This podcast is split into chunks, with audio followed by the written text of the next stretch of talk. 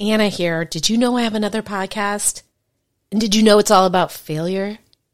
Well, at this point, you'd have to answer yes to both of those questions because I just told you. But my other show isn't just about failure. It's about failing your way to success. Yes, success. Because the most successful people are often just the people who've gotten up the most times after their failures. Don't believe me? Go download Fail Your Way to Success wherever you get your podcasts or go to failyourway.com for more info. Now back to the show.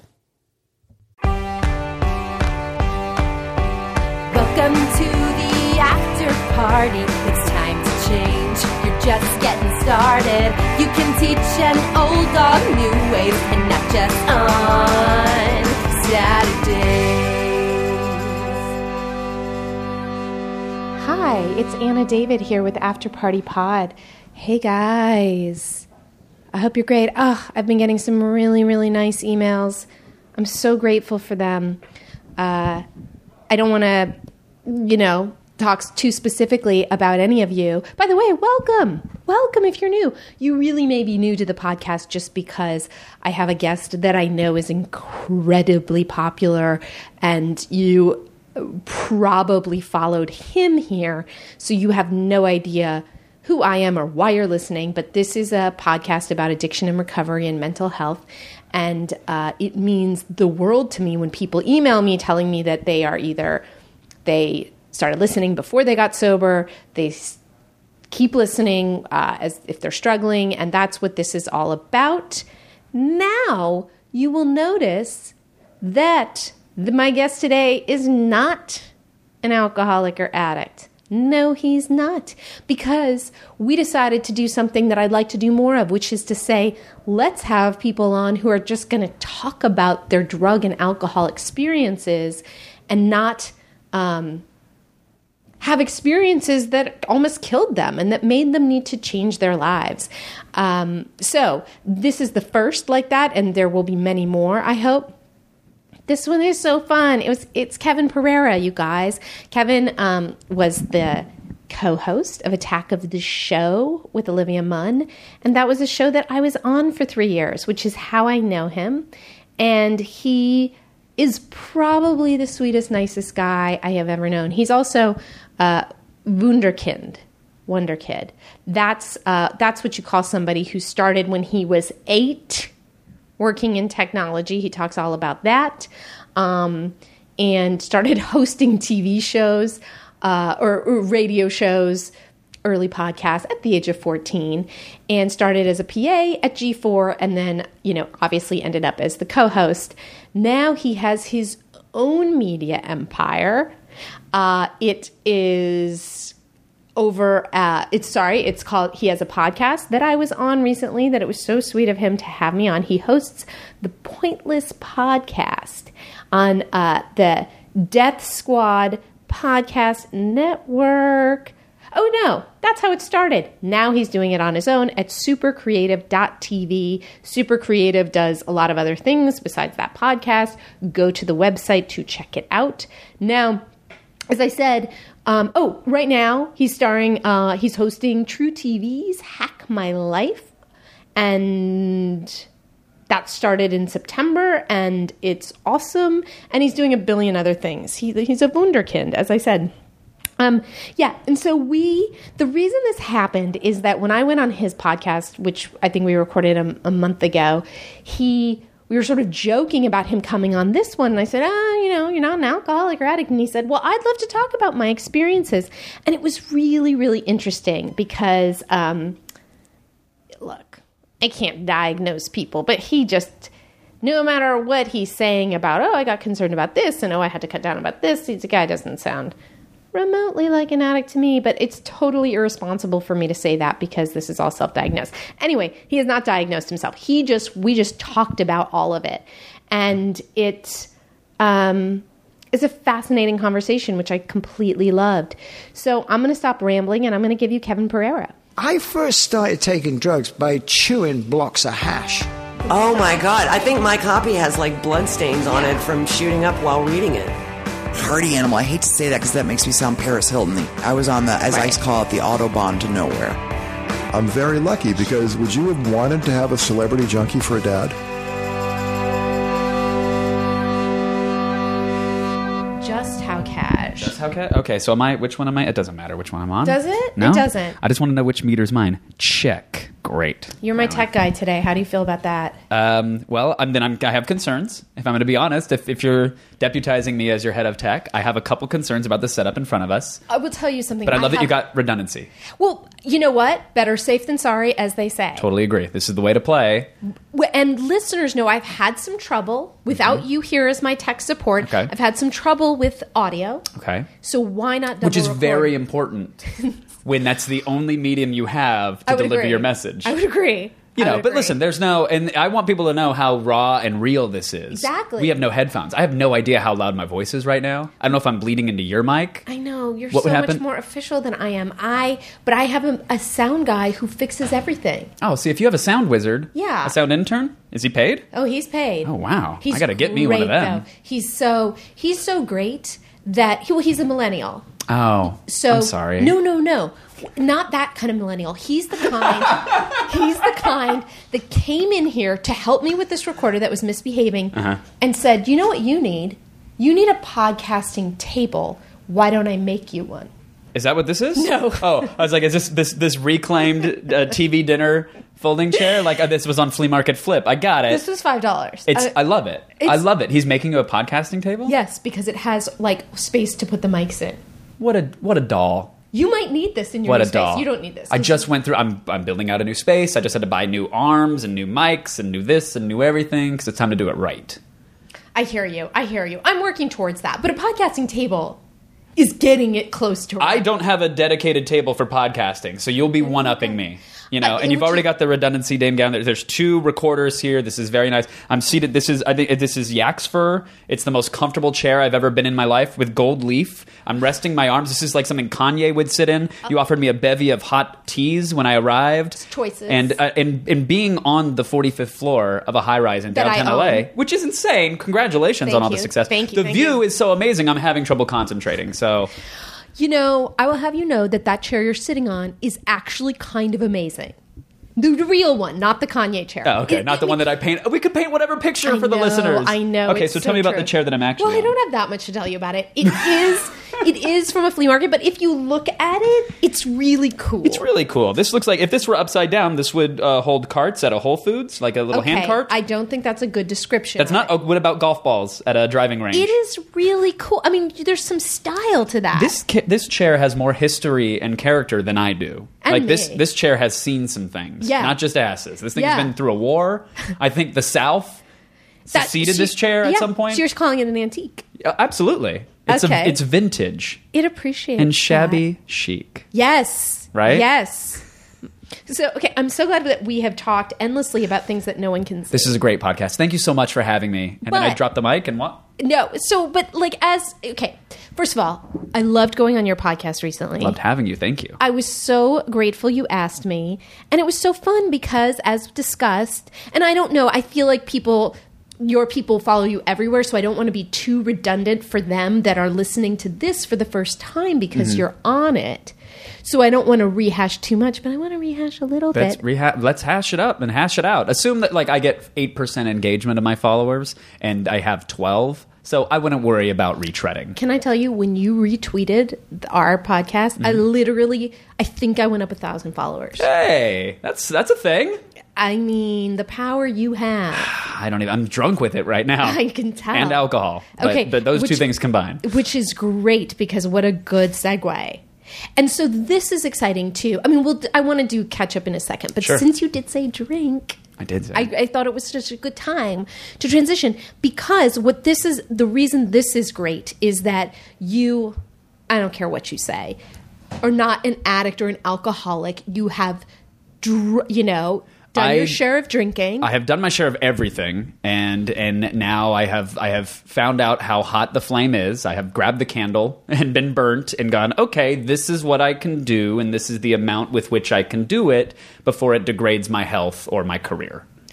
Well, okay, and I guess I just and I it ne- I know that this is ludicrous because people who drink heavily or have any sort of issues or thoughts about it don't look any one way. Mm-hmm. But it never really computes in my head when you talk about it. Um, About using substances? Yes. Really? Yes, and you know, back in the day when we were when we would sort of have like and like we said in your podcast, we didn't have a ton of interaction on Mm-hmm. Attack of the Show because I I did that segment with Olivia. Sure. You did everything else with Olivia. Right. And you and I, you were in in your pants four times, if that. If that, yeah, if that. Like I think we started out. I remember there was one with you, Zach, Olivia. Yeah. yeah, yeah, yeah. That was a f- what a four-headed hydra. That's not that's not safe for TV. That didn't work out. We did it once. you know, once Look, we enough. tried a lot of things. We piloted on air daily. Yeah, that was yeah. live TV. But we didn't get to interact much because the, that show, as we alluded to uh, in the other cast, was it's a storm. Yeah. And your segment is the eye of the storm for three and a half minutes. Right. And then you don't have time to think about your exit strategy. You're swept up in the next thing that's swirling around. So Well, yes, for you for Sure. sure. Me, I would ship in once a month right. to my In a cargo container, a we would unpack it, remove was- all the I was- peanuts from you. I was in these chairs, which is weird. That's right. These vintage FedEx shipping chairs. yes, yes. Um, but I would come in and literally we would do my month segments in maybe 15 minutes. right. Like we got it down to like Olivia didn't have the time really. Mm-hmm. And so it would literally we do it was great for Yeah. me. I'm doing a month's worth of work in 15 Totally. minutes. And go change your top, and let's get back out. Yeah. And here's a new necklace, and back out. And here's another set of fake questions from our producers, and answer those, and good day. I think we did get a real question now. no, we totally did. But a, a lot of the times the recordings were so low light or so just not good for TV that we would have to, or they'd be like a forum text thing, and we would have a producer recreate it on camera. But we definitely got a ton of legitimate questions. I mean, is a ton overstating things. No, not at all. Okay. Not at all. I I, think I was in the dark about. Again, Oh, no, no, no, a ton is- 15 minutes. Yeah, month. no, a ton is is relative, but considering the amount of attention that our show had, we had quite a bit of interest in that segment. I mean, that segment Yeah. lasted forever. We there were some segments that we got through half of the segment on air, and we're like, well, we're never doing that again. Let's not even finish it, you know. And the the, the any sort of sex question stuff did always did well for us You know, there's something about that that's appealing to people. I don't know why. Mm, because everybody either has it or wants to have it. Yeah, it's it's as they say a sexy topic. Yeah, it was. I did it for three years, and then I think it continued till the end with drunk Uncle Ted. Trunkle Ted, that's right. Um, you know, but that that was a great run, and and as we talked about, like I just went in for one day, had a meltdown because it took too long, and then suddenly they were like, "Yeah, do this." But your path was Mm-hmm. even more like unpredictable. sure. But so let's talk about you being. We're gonna get back to drinking. Don't worry. Okay, yeah. I felt bad because I feel like I I Avoided in every way. No, did I? Oh, I was like, did I push the train off the tracks and try to distract from something? I'm happy to talk about the drink or We're the gonna lack get thereof. to it. Okay, We're gonna get to it. All but I want anyone who, for some reason, doesn't know about your career traje- trajectory to know. Uh, I, I assume most don't. I was uh, a, a computer nerd at a very young age. I ran a bulletin board system when I was eight years old. Eight years old. Yeah, yeah. What does that mean? You ran a bulletin board system. So before the series of tubes that we know as the internet Mm-hmm. was really popular and really around, and there was all this interconnectivity, people ran bulletin boards. So imagine literally a cork board at a guitar center, you know, Mm-hmm. or at a coffee shop where people post a message or post a picture or whatever. Mm-hmm. It was like that, but digital. So you dial into somebody's computer one at a time because it was through the phone line and you would connect and you would have 20 minutes or 10 minutes to post a message, to read a message, to play a game, to uh, download something, a file, an image, a, a song, whatever. And these, it was like everybody ran their own individual bulletin board. So you it's like think of them they're like offline websites basically. so if you wanted to connect to my computer, you would dial my house using your computer directly. dialed your phone number. Your home Correct. phone You would have your modem call out to my modem. Okay. There would be a loud screeching robotic Yeah, handshaking. those. Yep, yep. Like two, like a Roomba having sex with RoboCop. Right. Very, very screechy robot noises, and then you were connected to my machine, and you would you would log in. You'd have your own little login, and you Mm-hmm. could leave messages. You could post things. You could play games with the other people who were dialing in. But it was only one user at a time with that phone line. So someone else would try to dial in. They would get a busy signal until your session was done or you logged out. Then someone could log in. It's all a roundabout way of saying I was really into communication and connectivity and computers at a super young age. So I mean, question sure. was how how long after that was there our dial up and our you know our own? Couldn't have been that much longer. I mean, like the American Online sort of put Yeah. it. Yeah, that was some of that was happening simultaneously towards Okay. the end of the '80s, and then early to mid '90s, it really caught on, and bulletin boards pretty much died out. Right, because it was like, well, why do I want to waste time trying to connect to one thing when I could connect to something that's got everybody, the entire world on it, versus this one little computer in some guy's garage in the East Bay. Right. So AOL and the dial-up internet providers took over. Bulletin boards died out, but it was a really fascinating, awesome time where you were connecting usually to people around you because Right. you were avoiding long distance calls. So there was a sense of community, and because there was such a barrier to entry, you had to figure out how to make a computer, which was this unwieldy refrigerator-sized demon. Right. You, you know, you had to figure out how to get it to talk through a crappy phone line to somebody else's computer. The barrier to entry was high, so it was typically really interesting, smart, motivated people connecting with other interesting, smart, motivated people on a very local level. Yeah. So there were meetups, there were games, there was all sorts of stuff. And me as like this eight to ten year old kid when I thrived, I was an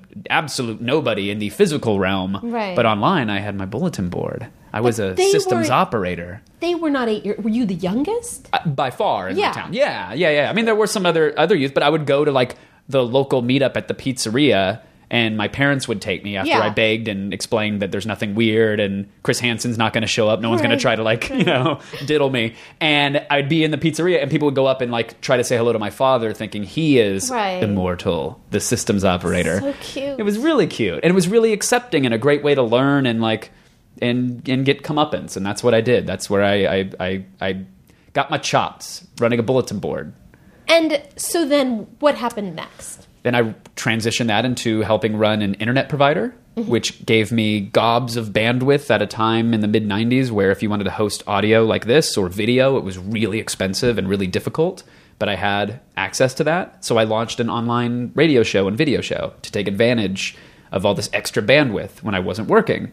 And How old were you then? It's probably 14 mm-hmm. 15 or so. Mm-hmm. Yeah uh, when i really like took hold of it and mm-hmm. grew the subscribers at the time. There weren't there wasn't a podcast. It wasn't a pod. It was just it was really wonky but had a lot of hits made a couple bucks doing it. Was like well this is interesting. I never thought about talking for a living or Right. creating video for a living.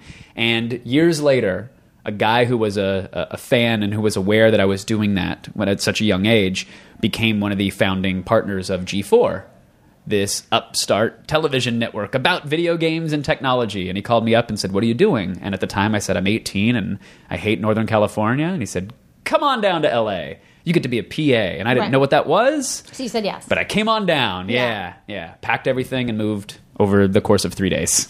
oh my god. Yeah, took the big chance. And where in Northern California are you from again? East Bay, little town called Antioch. Oh yeah, yeah, yeah. Yeah. There's a university there. Uh, Different Antioch University. Antioch University, I think that's on the East Coast. Yeah, but everybody thinks it's so prestigious because they hear Antioch. Oh, it's either that or a Monty. Python reference. But really, it was a small uh, commuter town connected to the Delta, which I think parts of the Delta have the reputation for being the crank capital of North America because of all the little channels that people smuggle their drugs through. Bit of trivia for the listener. Just so you know, I was also just planting a seed in case you wanted to get back to drug talk. I thought to that might be well. No, and I appreciate that. Wherever you wanna go. I'm going to do like lily pad jumping from Okay. like drinking to like crack capital. I'm gonna I'm gonna do it. Okay. Um, but but first, we're getting you to LA. You're only 18. in Yeah, this story. 18 in LA. So you move to some part of LA. You Yeah, get your- Koreatown. Koreatown, kind of trendy now. Sure, but not then. Not then. Not then. It would No. leapfrog over, you know, cadavers and cockroaches to make my way to a boba tea joint. And were parents going, "What the fuck"? Yeah, yeah, they were. They had no idea what was going on. They were. My mom was mortified that I wasn't going to get my speech credit for my community college class that they made me enroll in, and I was hmm. just like, nothing. I wanted nothing to do with college. I was tired of school. I said, anything's got to be better than this.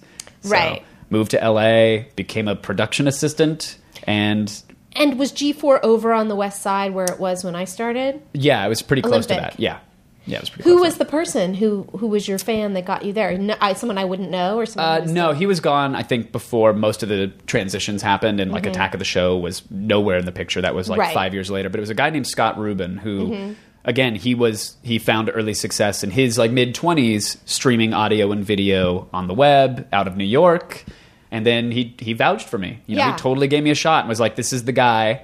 So I came with in a suit with a reel and two resumes. So cute. One the business resume, like totally formal, and then the other my gaming and tech resume to show the Mm-hmm. consoles I. Way overkill for a production assistant. Right. Usually it's just like, can do you have a car? Right. do you not smoke too much pot? Right. You know, can we trust you with the key to the building Right. temporarily? Right. But I came correct and got the gig and was, you know, real, I killed myself to to show appreciation for him and to make the best I could of this opportunity. Were you, and you were really thrilled to be a PA.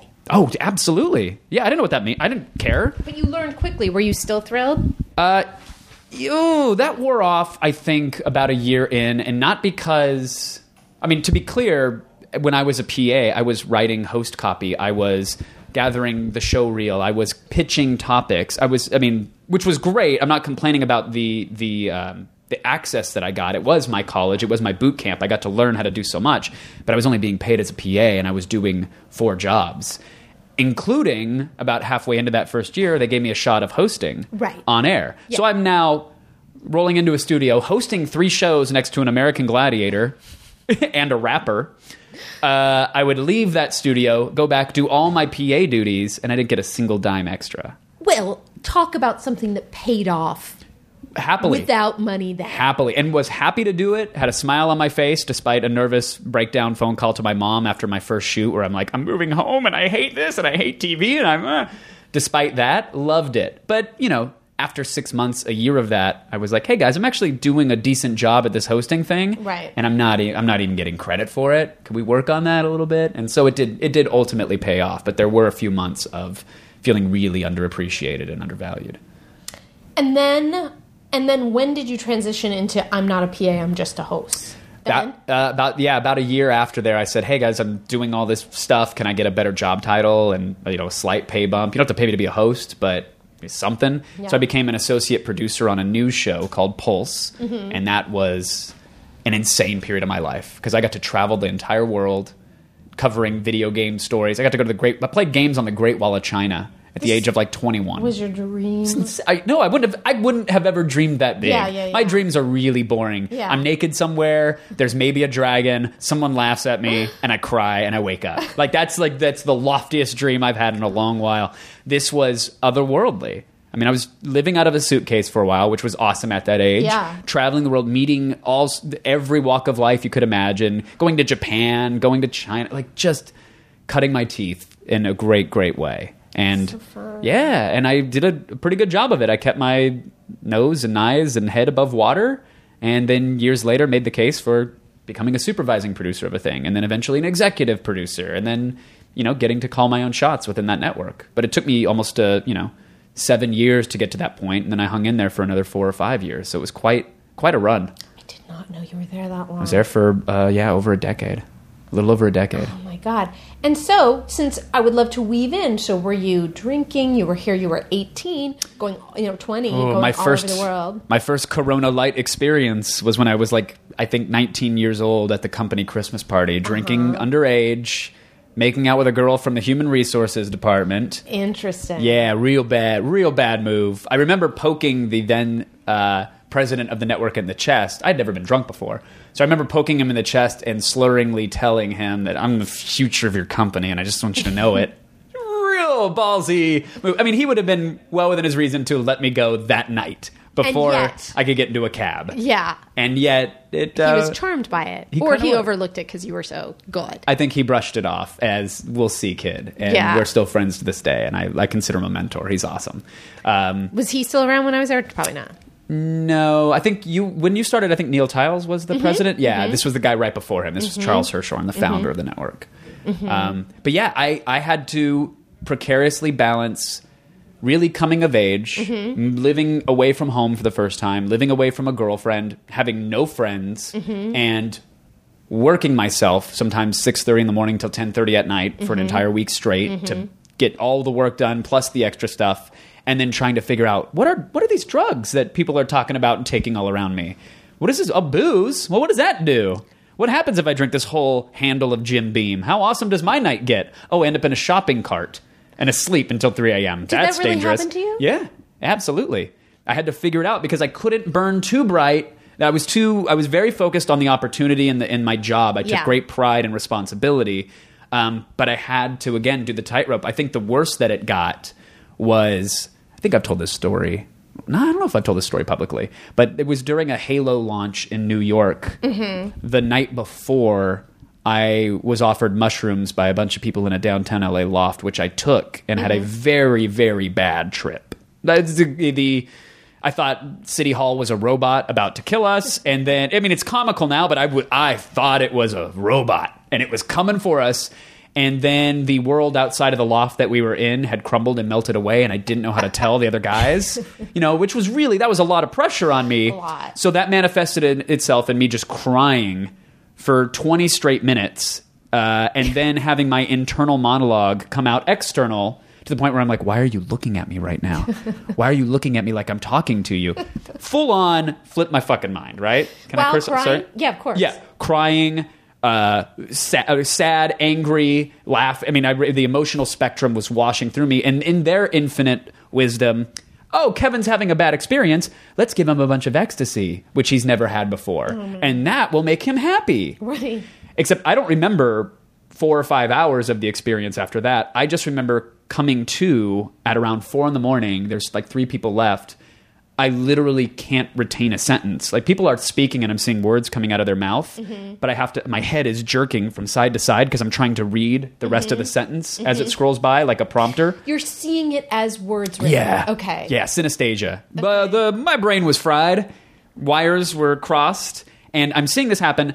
All the while, I know I've got to be on a plane at 8 a.m. That part's true. That part is true. I have to get to the airport and get on a plane. Yeah. So this manifests itself as me going from terminal to terminal, swiping credit cards into kiosks because they weren't all unified at the time. Yeah. Hoping a ticket spits out, which thankfully one did. I got on a plane Yeah. thankfully ran into my producer before I got on said plane. Right. Uh, he was in recovery. Right. He recognized right away that maybe I had had a rough night the night before. He's like, "What happened? Tell me everything." I was so ashamed and scared. I had never been, been this unprofessional ever. Right. This was a real new low for me. Right. Uh, and uh, he was very comforting. We land in New York. He's like, "Okay, so let's get your bag." I'm like, "Bag?" He's like, "Dude, it's snowing out. There's they're launching Halo tomorrow. You got to be or tonight rather. It was that night." He's like, "You got to be in the middle of Times Square. You're wearing a t-shirt and jeans." You didn't bring a bag? I didn't know. What? I was lucky. Yeah, I, I lucky bare, it barely got, hey guys, I need someone to bring you to an airport out before Right. vomiting again. Like it was miserable. So that whole day was me in a shower in a fetal position with warm water, Yeah. like going over me, like green, vomiting. You know, he went out, he tried to buy me some layers. He was very kind, Yeah. but it was just me shivering that night as I'm trying to interview folks from Microsoft about this new, no, this first person shooter. It's great. I think it was Halo 2 or something Oh my god. hopefully paints a picture of how it's it's very precarious to come of age Yes. on camera Yes. with no real knowledge or no mentorship or stewardship of what drugs and alcohol what they can do to you and how they can do it to you and experimenting while still trying to keep that shit together you know Do you think because you spent a lot of your youth doing the computer stuff, when other kids were learning that you were not? Yeah, um, there's definitely a facet to that. There- you know, because people in Antioch, uh, there wasn't anything to do. There really wasn't. You know, and I was in a I was in a couple bands, and so when we go gig out, I would see a bunch of other folks like smoking pot or you know trying. I think a couple tried cocaine or whatever, and I would see that. And I'm like, no, I'm here to play the music. I don't want to affect my performance and play the music. You know, and then I go back home and I know that when I'm at home and they're at home, they're thinking, well, I got nothing to do. I'll smoke this pot. But for me, I was like, I got everything to do. I've got chat rooms I can be in. I've got videos that I can cut. I've got games that I can play. So I sort of was able to make my own fun Right. and make my sort of escape, if you will. But your so your bandmates did they talk about like drugs? Were you not even? Not really. They knew not to offer it to me. I mean, to be fair, uh, some uh, some of these guys are the greatest, kindest guys in the world, but I knew they didn't have a lot going on. Yeah. you know, I knew that they could they couldn't hold down a job at a part time pizzeria. I knew Right. that they you know hated their parents. I knew that they got into a lot of trouble. I knew they weren't getting good grades. I didn't need to go, oh, well, what are they doing? I'll have that. Everything Right. else seems to be going well. I just knew I loved hanging out with them and, and playing good music with them. Right. What we thought was good music at the time. You know, Any recordings still around? there's a handful. Nice. There's a handful. I wouldn't ever wish that upon anybody. Maybe I'll find them and post them with this episode. I would. That would be a huge waste of your time. Deep but by web. all I bet means, they're deep, deep, deep. they're real web. deep cuts. Real deep cuts. Um. Now, okay. So, question. Yeah. So, mushrooms. I. I don't hear of that many people having really scary experiences on mushrooms. oh, really?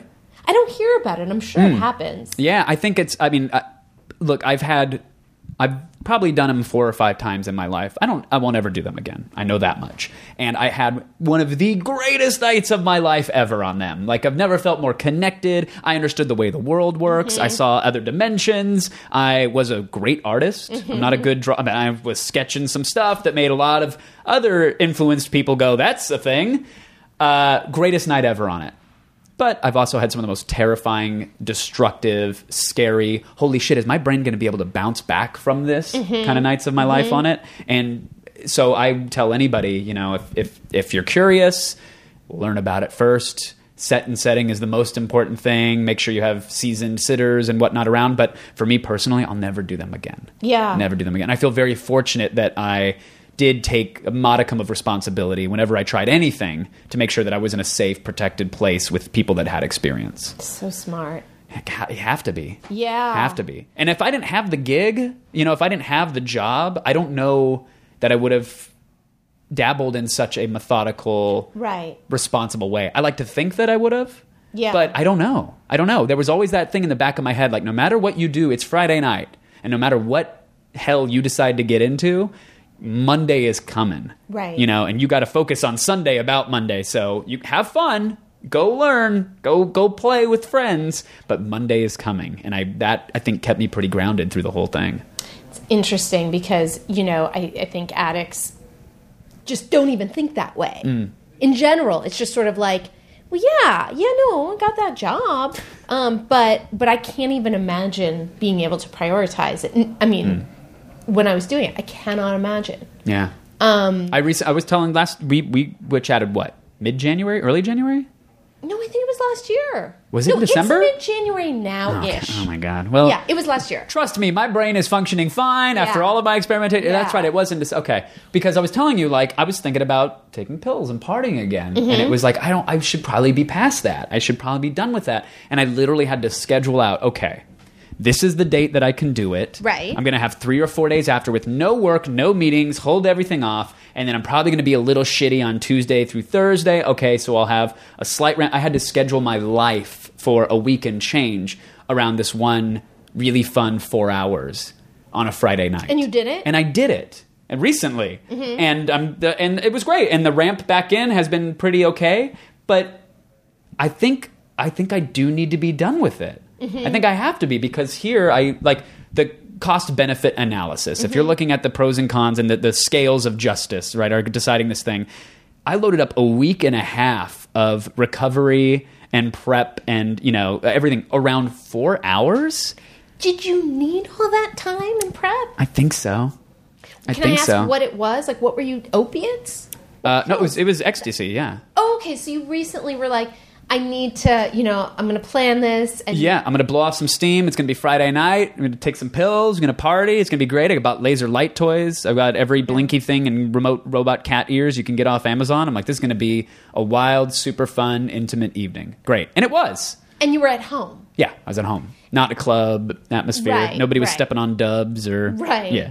And you, and then, so what was the? So are you just destroyed the next day? In the next two days? No, I'm okay. I was able to like go out and get like groceries and stuff, and you know Right. the stuff that I forgot to get because I was very pre-planny. Right. But you know, the person who indulged with me was pretty much wiped out for three days, just exhausted on a couch Yeah. and just kind of laid up. I I bounced back physically much quicker, but I know like. There were three or four days there where I was a little depressed. I mean, Yeah. how could you not chemically be? You released every ounce of serotonin you have Right. to the point where your body says, "Hey, stop producing it." Yeah, yeah. that's how you have such a great time. Well, yeah, I was a little shitty there, and and if to be completely candid, I think it got in the way of our relationship because I organized around her very well. Hey, Mm-hmm. let me hydrate you. Let me get you good food, clean food. We'll watch some Netflix, whatever. And I gave those three days of complete Mm-hmm. nurture and attention. But then when it was time for me to get back and get back to business and Mm-hmm. get back to whatever my life is, it was sort of like, well, hey, where's the right. where's the organizing around me? And it was like, oh, she's just now getting back up on her feet. Right. So you combine that sort of lack of attention or selfish desire to have someone organize around you with a lack of serotonin, Yeah. and suddenly it lowers the quality of your relationship quite a bit. Yeah. You take quite a hit. But then four days later, isn't it? Or you're still. Well, I'm on day three, so let's see what oh. happens tomorrow. Like, three? no, you said four days later. I mean, Okay. it's it's still pretty fresh, but no, I mean, I, I recognize this obviously, and I've communicated it. Right. Probably not well enough. Probably not as well as I just communicated Yeah, it to you. amazing. But Just there's play this. but there's no stakes here. Yeah. I mean, you know what I mean? Like, there's Yeah. no. Yeah. The, the, the, I, I there's no. Yeah, you can say it however you want. Yeah, I'm giving you one side of the coin, and then that's the coin. right. so, right. I, you know, it's it has been tough, and then you start to wonder, like, well, maybe this is truly how you feel about things, about yourself, Ah, about yeah. a relation, about everything. Maybe this Ah. is really how you feel. Ah. So, do you give it more time, or do you act on these impulses? Like, I mean, that's describing depression so well. Oh, yeah. because, you know, the greatest sign of depression is you don't realize you're depressed. Mm-hmm. And for me, I know when I am in it, and like quitting drugs, like, doesn't mean you don't get in it. right? You know? No, you're not on drugs anymore. You're not depressed, right? You're great. Ah. You're fine. I really believe that. My first You don't have swings. I really thought that. Really? Yeah, the pink cloud, they call it. But, you know, when I'm in it, it doesn't matter how many times it's passed. I am utterly convinced this is it. It's just the way things are now. Really? Yeah, and then the thought comes in. Well, it's like what you were saying. Sure. You know, the thought comes in, you know, every time you felt like this, it's passed. Well, this time it's different. You know, I, so you don't do that. You're aware of the fact that it's. Like yes. serotonin. Yeah, I mean it's tough to say because uh, again, admittedly, I'm still kind of in that fog of war. Right. You know, I'm still in it a little bit, and I I, I have faith and confidence that everything will return. Mother Nature will right its wrongs, and Right. uh, the, all good will be restored to the kingdom. Right. But you know, like Right. I don't know.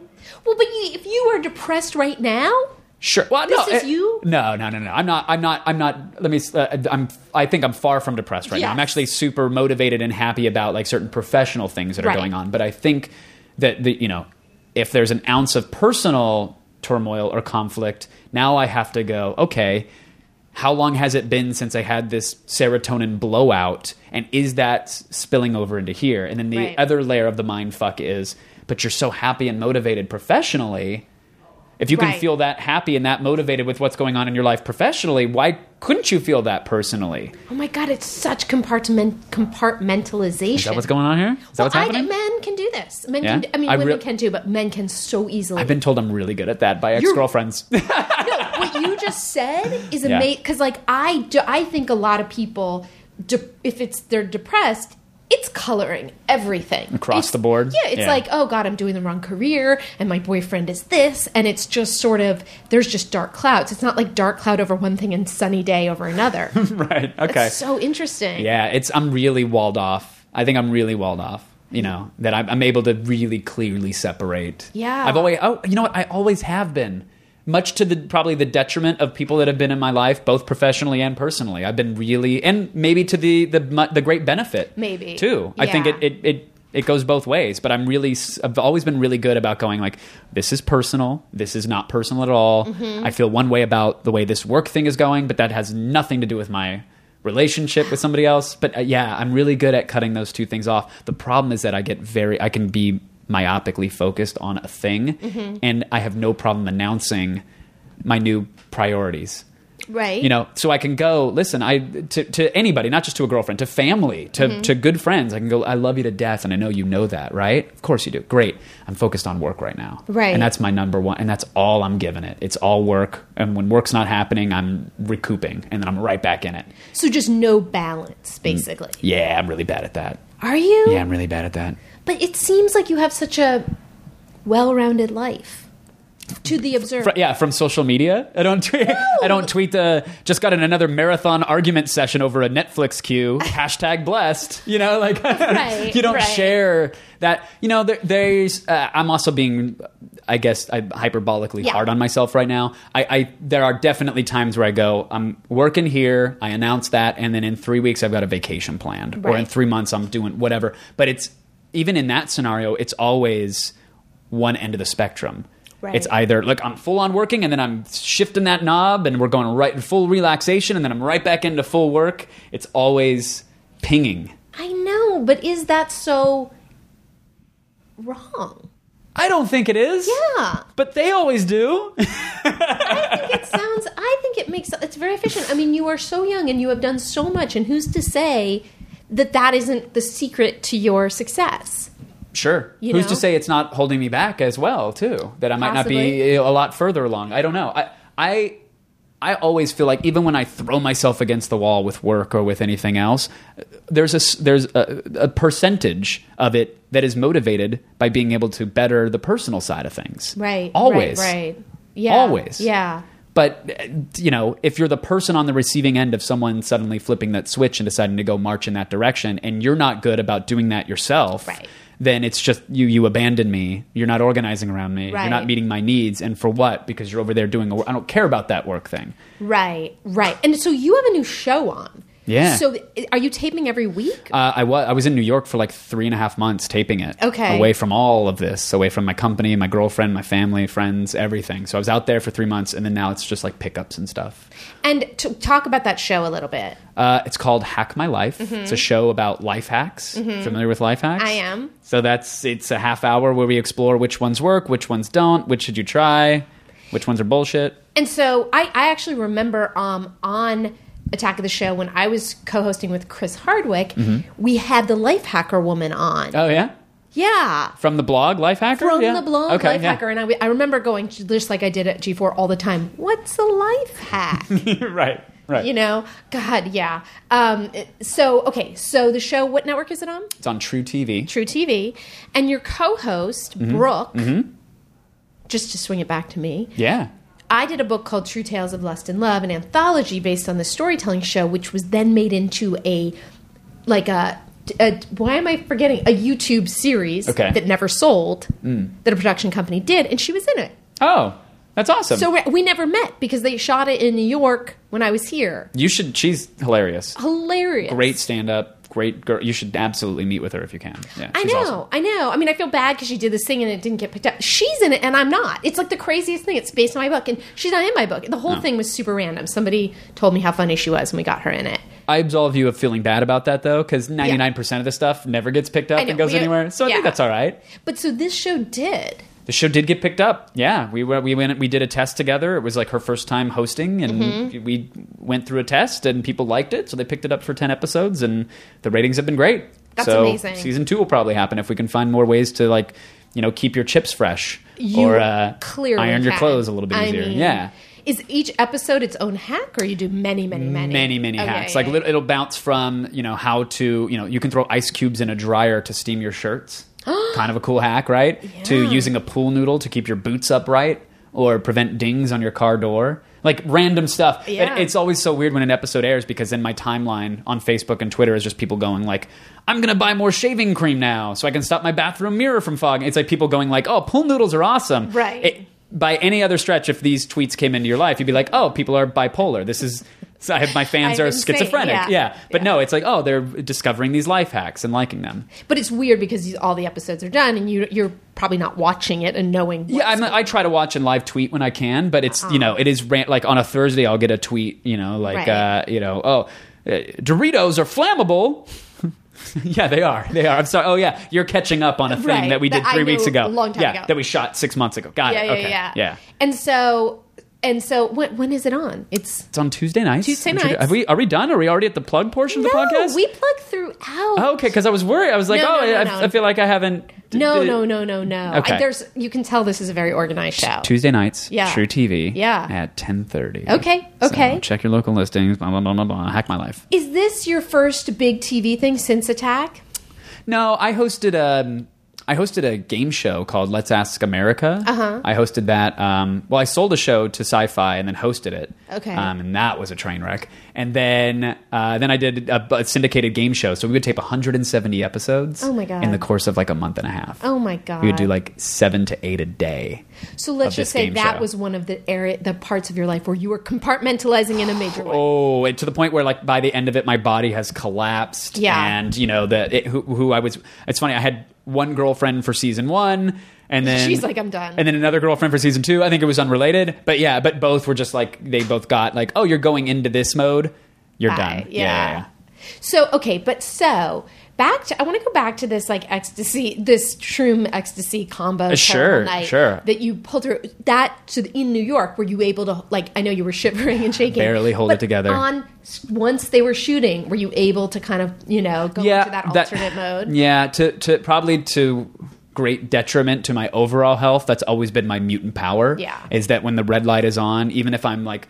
I, I hosted a five hour E3 special while on a steroid shot, a vitamin B shot, and on like um, antibiotics for a lung infection. Because I worried myself so sick about Right. the shoot and everything else that I just stressed my body. It would collapse, and then I would power through. Right. And so much to great my own physical detriment, Yeah. I would when that red light was on, man. Yeah, yeah. I didn't take a day off of hosting, I think, until I was like three years into Attack of the Show. So it was like every day I'm there. Red light is on. I'm I'm selling it. Here we go. Yeah, I think I won't. Yeah, I think that people can do that. I mean, if you can't do it, you don't get hired anymore. Sure. Yeah. I mean, you miss one big one. Yeah. You're you're done. So But so okay, so let's. So then after that, you said, "Oh my god, I cannot do mushrooms." Yeah. You did them three more times or whatever in your life. Sure. And so and so then what? What was your, you know, next move? well, I learned? I learned to to sort of be more responsible about usage of things clearly, and so that gave me the you know oh, look I. I did X, it- literally and figuratively, and then the next day I had to do Y. That was bad. So let's adjust the next time. Right. And so I think it was it was probably taking ecstasy by itself, Mm-hmm. and it was like okay, I read up on the uh, the way it affects your body, uh, the chemical makeup of it, the Mm-hmm. blood brain barrier pathway, the half life of residual in your system. Like I had all the knowledge, the pre and post load routine of taking magnesium to stop the jawing, and the the, the L-tyrosine for what like full on nerd mode, Mm-hmm. dabbled into everything. It's like, okay, now I feel confident that I can do this much of this thing on this night and be great Mm-hmm. for like a Monday. And so it was a Simply Jeff concert at the Larchmont. And I Mm-hmm. took half a pill, and I remember dancing my ass off and playing apples to apples until about three in the morning. Oh, what is that? It's like a Game. card game. It's like for yeah. kindergartners, but Okay. when you're that fucked up, Yeah. it's the best game ever. And oh my god, I'm getting to know you so well. And Right. Is it okay that I'm touching your shoulder? oh my, is it okay? You can touch mine too. Oh my god, our shoulders feel amazing. Let's just breathe. Um, it was one of those nights. uh, and then I think. Uh, shortly thereafter, someone cut up a line on my kitchen counter in Santa Monica, California. Was like, "Have you tried this shit?" Really? Yeah, and the answer was no. But But, hold on, let me give it a quick Google. Shut up. You were Googled cocaine? yeah. Erowid Experience Vaults. I'm like, let's see uh, what what the onset is and how long it's supposed to last. What are the, the dangers to look out for? What's the mixing that I'm not supposed to do? All right, sure. Let me go clean off my countertop. So you did a line. Uh, yeah, I think I ended up doing two for my first time. It was like two, yeah, two, and then probably four minutes after I did like four Well, that's more. the thing. Yeah, You and then just the two. woo! Yeah. yeah, Yeah. yeah. I was off and running, and I woke. I remember waking up the next day feeling like a million dollars. Which that's not supposed to happen, right? I woke up the next day. I was like, it was animated bluebirds landing on my toothbrush. Like it was a fucking Disney movie. I was so happy. I called my girlfriend. We were long distance at the time. She was in NorCal. I called her and I told her I was like, sweetheart, I had the most amazing night last night. So I tried cocaine and and I just I could hear her Right. soul hit the ground Right. on the other end. And in my head, I'm like, I just had the greatest night ever. Yeah. Talking about myself. Right. You know, with a room full of other people talking about themselves. Right. We all loved each other. It was Yeah. super high energy. It's amazing. Right. And now here I am. I'm trying to share my great experience with you. Why do you not support me? Right. You know, this is ridiculous. I'm not going to let you ruin my good day. I'll talk to you later when you had a chance to calm down about Yeah, the fact that I just snorted cocaine. senses. Good day. Yeah. You know, and then it had a great day. And it's like, well, this is clearly, I can see why people do this Mm-hmm. every weekend. Hell, I can see why some people do this every day. I mean, this Mm-hmm. was amazing. And I feel a million bucks. So it was like two weekends later. Let's try this again. I think I told you. Boy, that was diminishing returns. The second time was like, well, that wasn't as good as the first time, but it was still a pretty okay night. Maybe it's just different stuff. I'll try that one more time. Yeah. Third time, ooh, that wasn't that good at all. I woke up the next day feeling sore, tired. It was a restless sleep. Mm-hmm. Well, maybe it was, maybe it was still different stuff. You know what? I'm, I'm going to try one more time, one more time, and I'm just going to do like four times as much, just in case. Let's let's set the stakes here. And so I remember I threw like a blowout party in my tiny little one bedroom Santa Monica apartment. The entire night was organized around doing cocaine. Of course. Which doesn't seem weird to me at all. no, but blew my mind at the time. Like looking back, I'm like, I only was like, who who wants to do this with me? Who's going to be d- game? Who's going to? And I bought. I couldn't afford, really afford it at the time, but I bought hundreds of dollars worth of stuff, which was a big investment at the time. Mm-hmm. Yeah. You know, a lot of cocaine. yeah, well, I was supplying for everybody. I'm a gracious host. Very you know, much, there yeah. was vitamin, there was Pedialyte and vitamin waters in the fridge, and all the cocaine, all the moochers could ask for. Right. And I remember distinctly after doing a bit in my bedroom, I was on the little shelf. I'm in the living room area, the other room. Mm-hmm. Uh, Guitar Hero is being played, the first one. We're rocking out, and then I just remember like slowly inching my way back in line to get back to the cocaine. Yeah. And it was just like a line, a waiting. It was like a receiving line of 15 people snaking through the room. Nobody's ha- nobody's partying. No one's really having. I mean, there's loud noises and chatter. No one's really having a great time. We're just penguins. We're lemmings in line, waiting for our turn at the dresser. Because by the time we get back, we know we have to wait in line because there's so many people. So just go right back Just the just get right back in line for the ride. Right? I invited too many people. That's I clearly had too many people. I probably should have had three more mirrors. I only had Yeah. one going. Live- you know, live and learn. Process priority. Yeah, yeah, yeah. Um, but it was it was the worst night ever. It was the absolute worst night ever. I mean, I was like, I felt so empty. I looked around at people that are some are still my friends, Mm-hmm. but I was like, in this moment, I don't feel like we are friends. I feel like this is this. You're, I'm being used, even though I offered this. Mm-hmm. Yeah. You know, like really weird waves of emotions, and I felt like shit for like three days after. Mm-hmm. So thankfully, my body, my brain, my whatever said, no, you can't, you can't sustain. Was that the last time you did it? Yeah, that was it.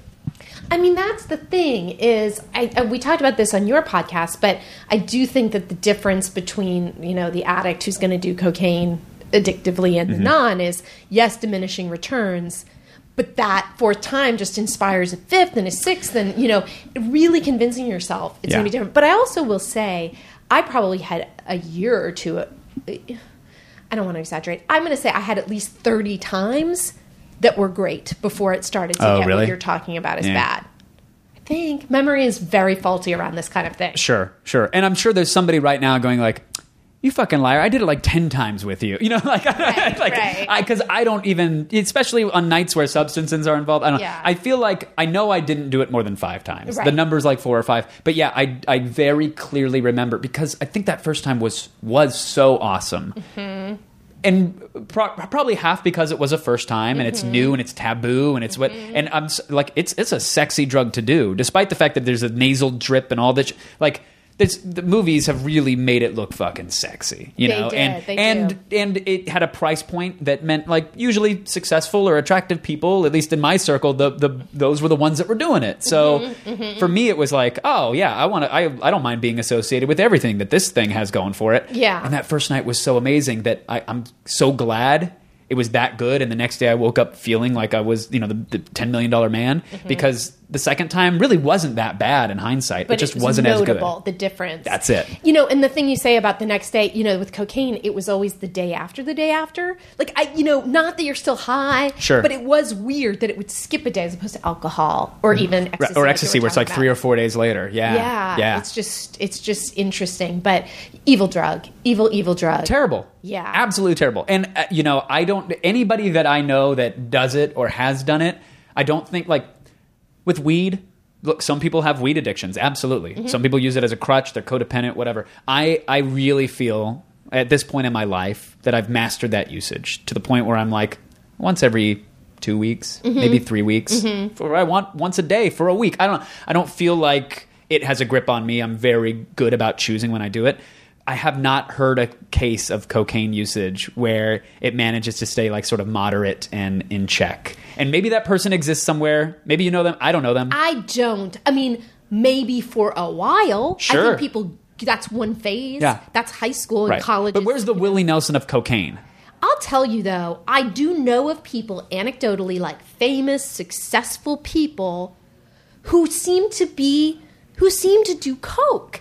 And it's like there's this sort of joke in recovery. Yeah, I was doing some some you know social crack smoking. Like they're really, they're really like it's amazing. Like how do you do hard drugs socially for Right. year after year? Yeah, I, yeah, no, I don't know. I, like even the musicians, where you'll hear again anecdotally of like, oh, they were shooting heroin. Yeah. and they were doing they were doing it, you know, once a week, or they were. I mean, who knows how Right. how often the use it was. But then they stopped or whatever. I go, well, cool. But again, I don't know the I don't know the the Snoop Dogg of cocaine. Maybe Right, he exists. right, right. Maybe they've you know they have that longevity. You know, Willie Nelson's still smoking at his concerts and for Jimmy Buffett, awesome man. You- Yeah. because weed, I could get how it's some fatty opioids that burn off in your blood and you're fine after a day or whatever. You know, it's like there's really not the long term burn. But cocaine, I don't know. Can be the long term. I mean, here's my opinion on pot: is before the age of 25, when your brain is not fully formed, it can be incredibly dangerous. Oh, sure, sure. After that point, you know, I think that it's case by case. It does seem like a lot of people are fine smoking it, but you know, I don't know. Now today, it's like I run across. So I mean, so many people who are like medical marijuana, Mm-hmm. and they say I was just on this shoot randomly for this pilot thing I did. Want to hear? I want to Well, hear. Well, you know, who knows? Who knows if it? But it was fun. Yeah. And um, and they were all like, they were all like medical marijuana people, Sure. just telling me that it was totally fine to smoke every day and, and not be addicted. And I don't ever want to be like Susie judging. Sure. You know, like, Sure. oh, I'm sober, so so you know. And I don't know. I mean, everyone is so different. Right. Look, I, I think one person's wake and bake and they're totally in control of their life is probably true, but the next person's might be a complete lie that they're telling themselves. Yeah. Might be complete escapism. Yeah. You know, who knows? I, I know that, you know, th- there are certain things that I would I could keep running to every day and probably convince myself that it's totally fine. And, and for a while, weed was probably one of them. I mean, there mm-hmm. was a time where I was smoking almost every day, and I'm like, well, this is great. And I need, and then I would go and host an attack of the show. I would never be high for attack. It would always be mm-hmm. like I'd smoke the night before, mm-hmm. but I would go and do attack and be like, man, I I really f- I was not funny today. I was totally off. Maybe it's because I wasn't high. Oh shit. Wow. That thought would creep in, you know, and that would start to go. And maybe in reality, it was that I was kind of the weed hangover from the night before, you idiot. Yeah. Maybe it's because you didn't get a good night's sleep because it's been proven that THC can, as good as it is for knocking some people out, a good indica will make you go to sleep. It, it affects your ability to hit REM sleep, Yeah. which is the most recovery. Yeah. So, you know, who knows how in control I was? Who knows if I needed that to stay balanced or stay on a path, but I'm here. You know, it's been my it's it's been the journey and I don't if someone says that they've got it in control and they seem to be a functioning member of society, be good on you. You know, more power to you. I just can't I can't do anything every day. Can't. Yeah, I mean, and to me, it's a lot about how obsessive is the thinking Right. about it. You know, if it's something that you're thinking about the whole time you're not doing it, Mm-hmm. and and you know, it has so much more to do with that to me than how much they're doing it. Totally valid. Yeah. And, ti- and to- totally agree. Because that was the moment where it really got scary, where it was like the thought would enter my head. Yeah. Maybe this interview would have been a little bit better if I was on pot. Yeah. you know uh, maybe i should just maybe I, well yeah you're definitely you're, you're, you're funnier when you smoke pot you should But then definitely smoke some pot right away, the thought would come, "That's scary." Seems like. um, yeah i mean there was there was a time where i did accelerate my usage i think i hosted attack of the show it's funny i never did it fully high i would like i did there was like a week where i was like let's experiment mm-hmm. and it was like 8 a.m I'd smoke. I'd go to the gym to mm-hmm. try to work out and get it out of my system or whatever. Oh, I- the gym. Okay. oh, it's so good. Oh. oh, it was so good for me for weight. Oh, weight training. It was amazing. Okay. You could feel every muscle fiber tear as you do a thing. Or if you're like the runner's high, the literal runner's high, I could, if it was working, I could run for miles. But after smoking, I can understand edibles and then doing that. Yeah. Uh, sorry, just the idea. Well, you're not on the treadmill with a with a with a water pipe, you know, gagging and coughing. You smoke, you know, or in your car. You have a couple sips of water. You get in, you stretch it out, and then you settle into your workout. This is what I did, and Yeah. it was and it worked so well for me. Like it motivated me at the gym. It gave me clarity. It allowed me to detach my brain from the whatever my physical body was going through in that mm-hmm. way, and I could mm-hmm. think about things or whatever, and just keep going. You know, oh, I'm mm-hmm. tired. Shut up. Keep going. You know by the end of that week or two or three weeks where I was trying it out and dabbling here or there, I had my knees were aching because I was running marathons in the yeah, morning because yeah. the weed was telling me I could keep going. Right. And I had, again, that first show that I hosted, oh my God, it was the funniest show I'd had in weeks. In my brain, Mm-hmm. I was on fire. Week three, there was a show that was pretty fucking terrible, which happens anytime you're doing a live show every day. Right. Just was an off show. And all I could think about was, man, this happened because you were high. Right. If you, you fuck, and thank, thank Ugh. God that was the thought that came over me because it was like, look, I got to take a step back. And because there was a moment where I'm like, well, maybe I should smoke right before the show because maybe it's wearing off too much before I get out there. Mm-hmm. That struggle of the brain is in, incredible. Incredible. I know, but it, your brain, I, I, your brain does it well. I think because you've had, you know, you have concerns about it. You've Sure. had concerns, and then you're able to rein it in. Yeah, I mean, You so know? far, where I'm, you know, I'm it's really. I mean, I look, I, I'm, I'm again, we're all on a path. I don't Yeah. Mm-hmm. know where this path ends. I'm 32 now. I feel like I've got a pretty good grasp on that. I don't even like to. I don't. I rarely drink. I don't, I'll have a drink maybe, and then I get pissed about the empty calories. I'm that guy. Mm-hmm. Wow. So it's like that ship has sailed. But you, I, I got to get back. You, you said something that was so impactful and important about like your brain is growing until the age of 25. Yeah. and that is a fact that is so often overlooked. I like know. I am so happy and so grateful to myself actually. Yeah. i give i give myself credit for not you know being the 16 year old at the party at the courts where everybody else is throwing back beers and doing whatever. I was like no i like my games and i like my whatever. And thank god or whatever a la flying spaghetti monster whoever you want to thank thank matthew mcconaughey interstellar. He's tugging on a string and he stopped me from drinking. Thank god because that's what i tell people now. Like i've got like 19 and 20 year old guys interning for me or paing for me now. And i tell them i was like look you're in la you're going to have a lot of fun. The longer you can hold off from trying things, from experimenting with things. If you know you're going to experiment in the back of your head, there's a piece of you that says, I'm going to smoke some pot or I'm going to get blackout drunk or I'm, I'm not going to judge you for it because I had I surely had my run. I had my mm-hmm. day. Mm-hmm. Just wait as long as you can. Give your fucking brain the the most amount of time it can to form its synapses to solidly figure out it is before you start hitting it with a sledgehammer and chiseling away.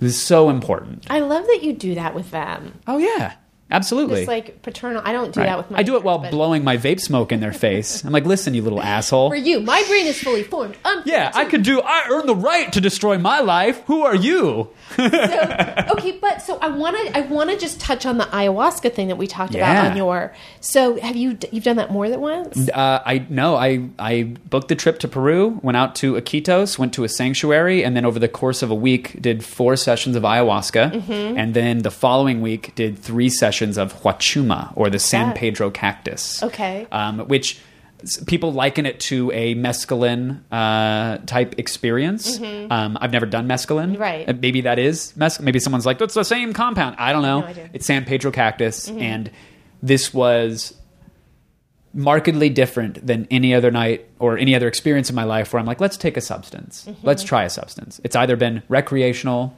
escapism, Mm-hmm. which I guess you could file under recreational, but for me, there one's a darker Mm-hmm. journey, one's a more lighter journey. This was I had an intention. I was in a setting. I didn't know what I was looking for, but I knew I was searching. So I went out with the intention to find whatever the fuck it was I was looking for. And ayahuasca was a powerful, potent, amazing grueling, gentle teacher. I mean, at the same time, I mean, there's no other way to describe a plant medicine because I, I don't even like calling it a drug because it, uh, it's it's a dis- distillation of a vine mixed with dimethyltryptamine leaves from a tree. DMT is what your brain secretes when you dream. Okay. So you get dreamlike visuals and kind of hallucinations sometimes. Sometimes you don't at all. And then the ayahuasca is known for its cleansing or purging effects Did you purge a lot? all, uh, my, my, my first session, I sat on a mat for six and a half hours and got nothing. And sat there and was pissed. And I was like, Did I tell you this already? No. I was like, Fuck this plant, fuck Peru, fuck the shaman, fuck everything. This is a lie. The pamphlet lied to me. This is all bullshit. I was so mad. I went back to my room and took out my pen and my little journal in my little fucking hut. I'm like, This bullshit experience. Paid way too much money for this. Yeah. And I'm scribbling angrily. And then I stopped and was like, okay, if I'm here to have faith in something or find faith or find a direction, what is the lesson that this plant was trying to fucking teach me as it let me sit there for six and a half hours feeling nothing but like mild nausea, Right. listening to people vomit around me in 7.1? I was a fucking guy. Patience. Yeah. That's what I wrote down. Nothing, something I've never had in my entire life. Right. Never. And I was applauded for it. Oh man, you just you see something you want it, you go and get it, don't you? You work so hard, you go get it instead of hey, sometimes you just need to chill the fuck out. Takes things take time. So I mm-hmm. wrote patience, patience, patience like a madman all over this journal. Hashtag patience. Wrote it in bubble letters, a little heart for the eye. Day goes by. We recoup. We eat fresh foods. Next day ceremony. Are we? Did we? Are we over? No, we're got we got it over here. Oh my god! Double Oh, we filled a card. There might, that's the okay. I am so sorry. no, that I'm rambling. I, so I much- filled no, up a whole card. No, no, it's like that's the digital way of telling me to shut up. This thing is like, dude, you're rambling. No, I will tell you, it's so temperamental, which is why we have the second task Love. Okay, so we so love it. No, it's good. He fixes. You don't I'm need gonna to. lean on. I'm just gonna no, no. Yeah, no, I don't need to hold this now. I'm sorry. Uh, so real. So the second session. Mm-hmm. Two days later, I go in with the intentions of patience. I don't ask Mother Ayahuasca for anything because you're Mm-hmm. supposed to have an intention. I go up and I just say like, I, I, I learned to be patient. So if tonight is my night to experience a thing, great. If it's not, thank you for this opportunity, whatever it is. And I really felt genuinely, authentically gracious Mm-hmm. for traveling so far and spending so much money to get nothing. Mm-hmm.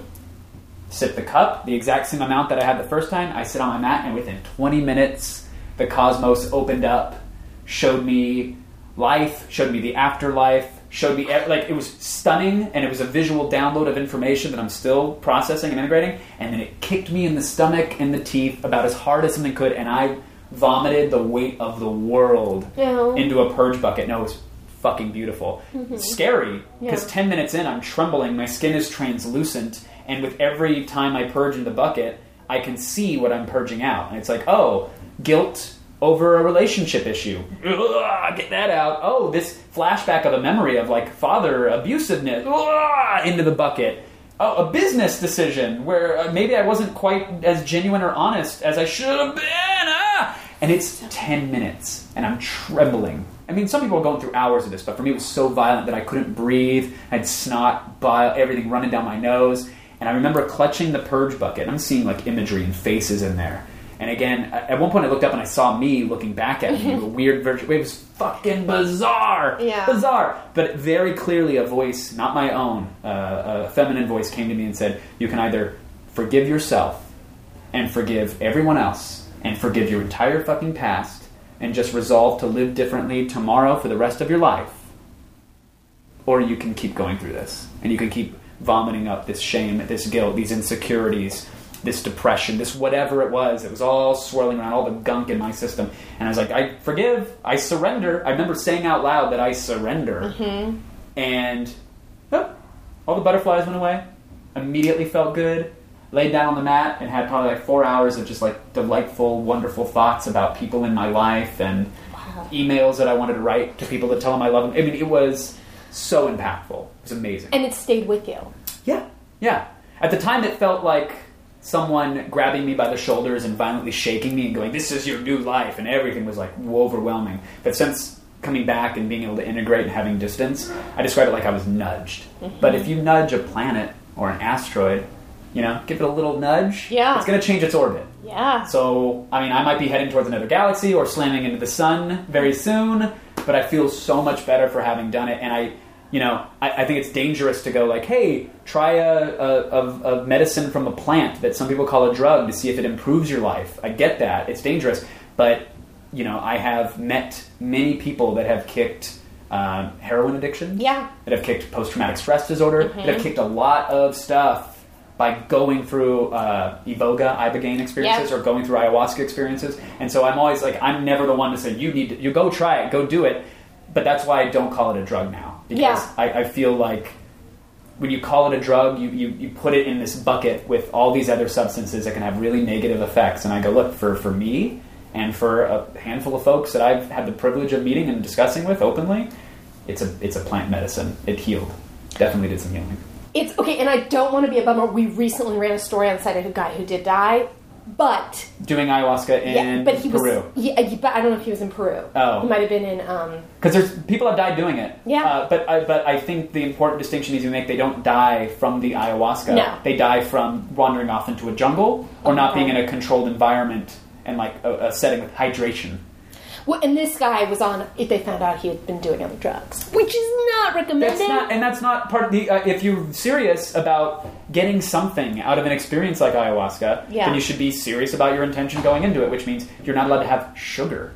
Wow. You're not supposed to have salt. I You're couldn't supposed to eat meats. I, it was part of the journey. I had to give it all up for three or four days going in, and then the week while I was there, it sucked. Yeah. But if you can't do that, Yeah. why why do you expect anything else? Why do you think you deserve?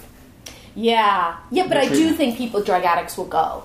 Yeah. And a drug addict, you know, in some way can't control that. Totally. You know. Totally. Okay, we so have to wrap up, and it's been so fun. Are you having fun? Did you have fun? I had a blast. I feel I feel I do Don't. feel guilty because I rambled so much. We filled a CompactFlash card. Can you purge that guilt, then- but not throw up in my office? Uh, can I can I use that purse then?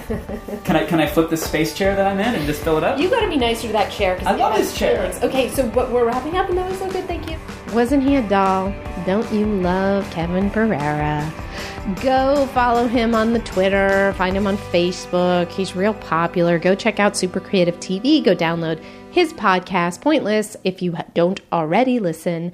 And keep checking out this podcast and tell your friends and go give it a five star reviews and keep reading After Party Chat. And I will talk to you guys very soon.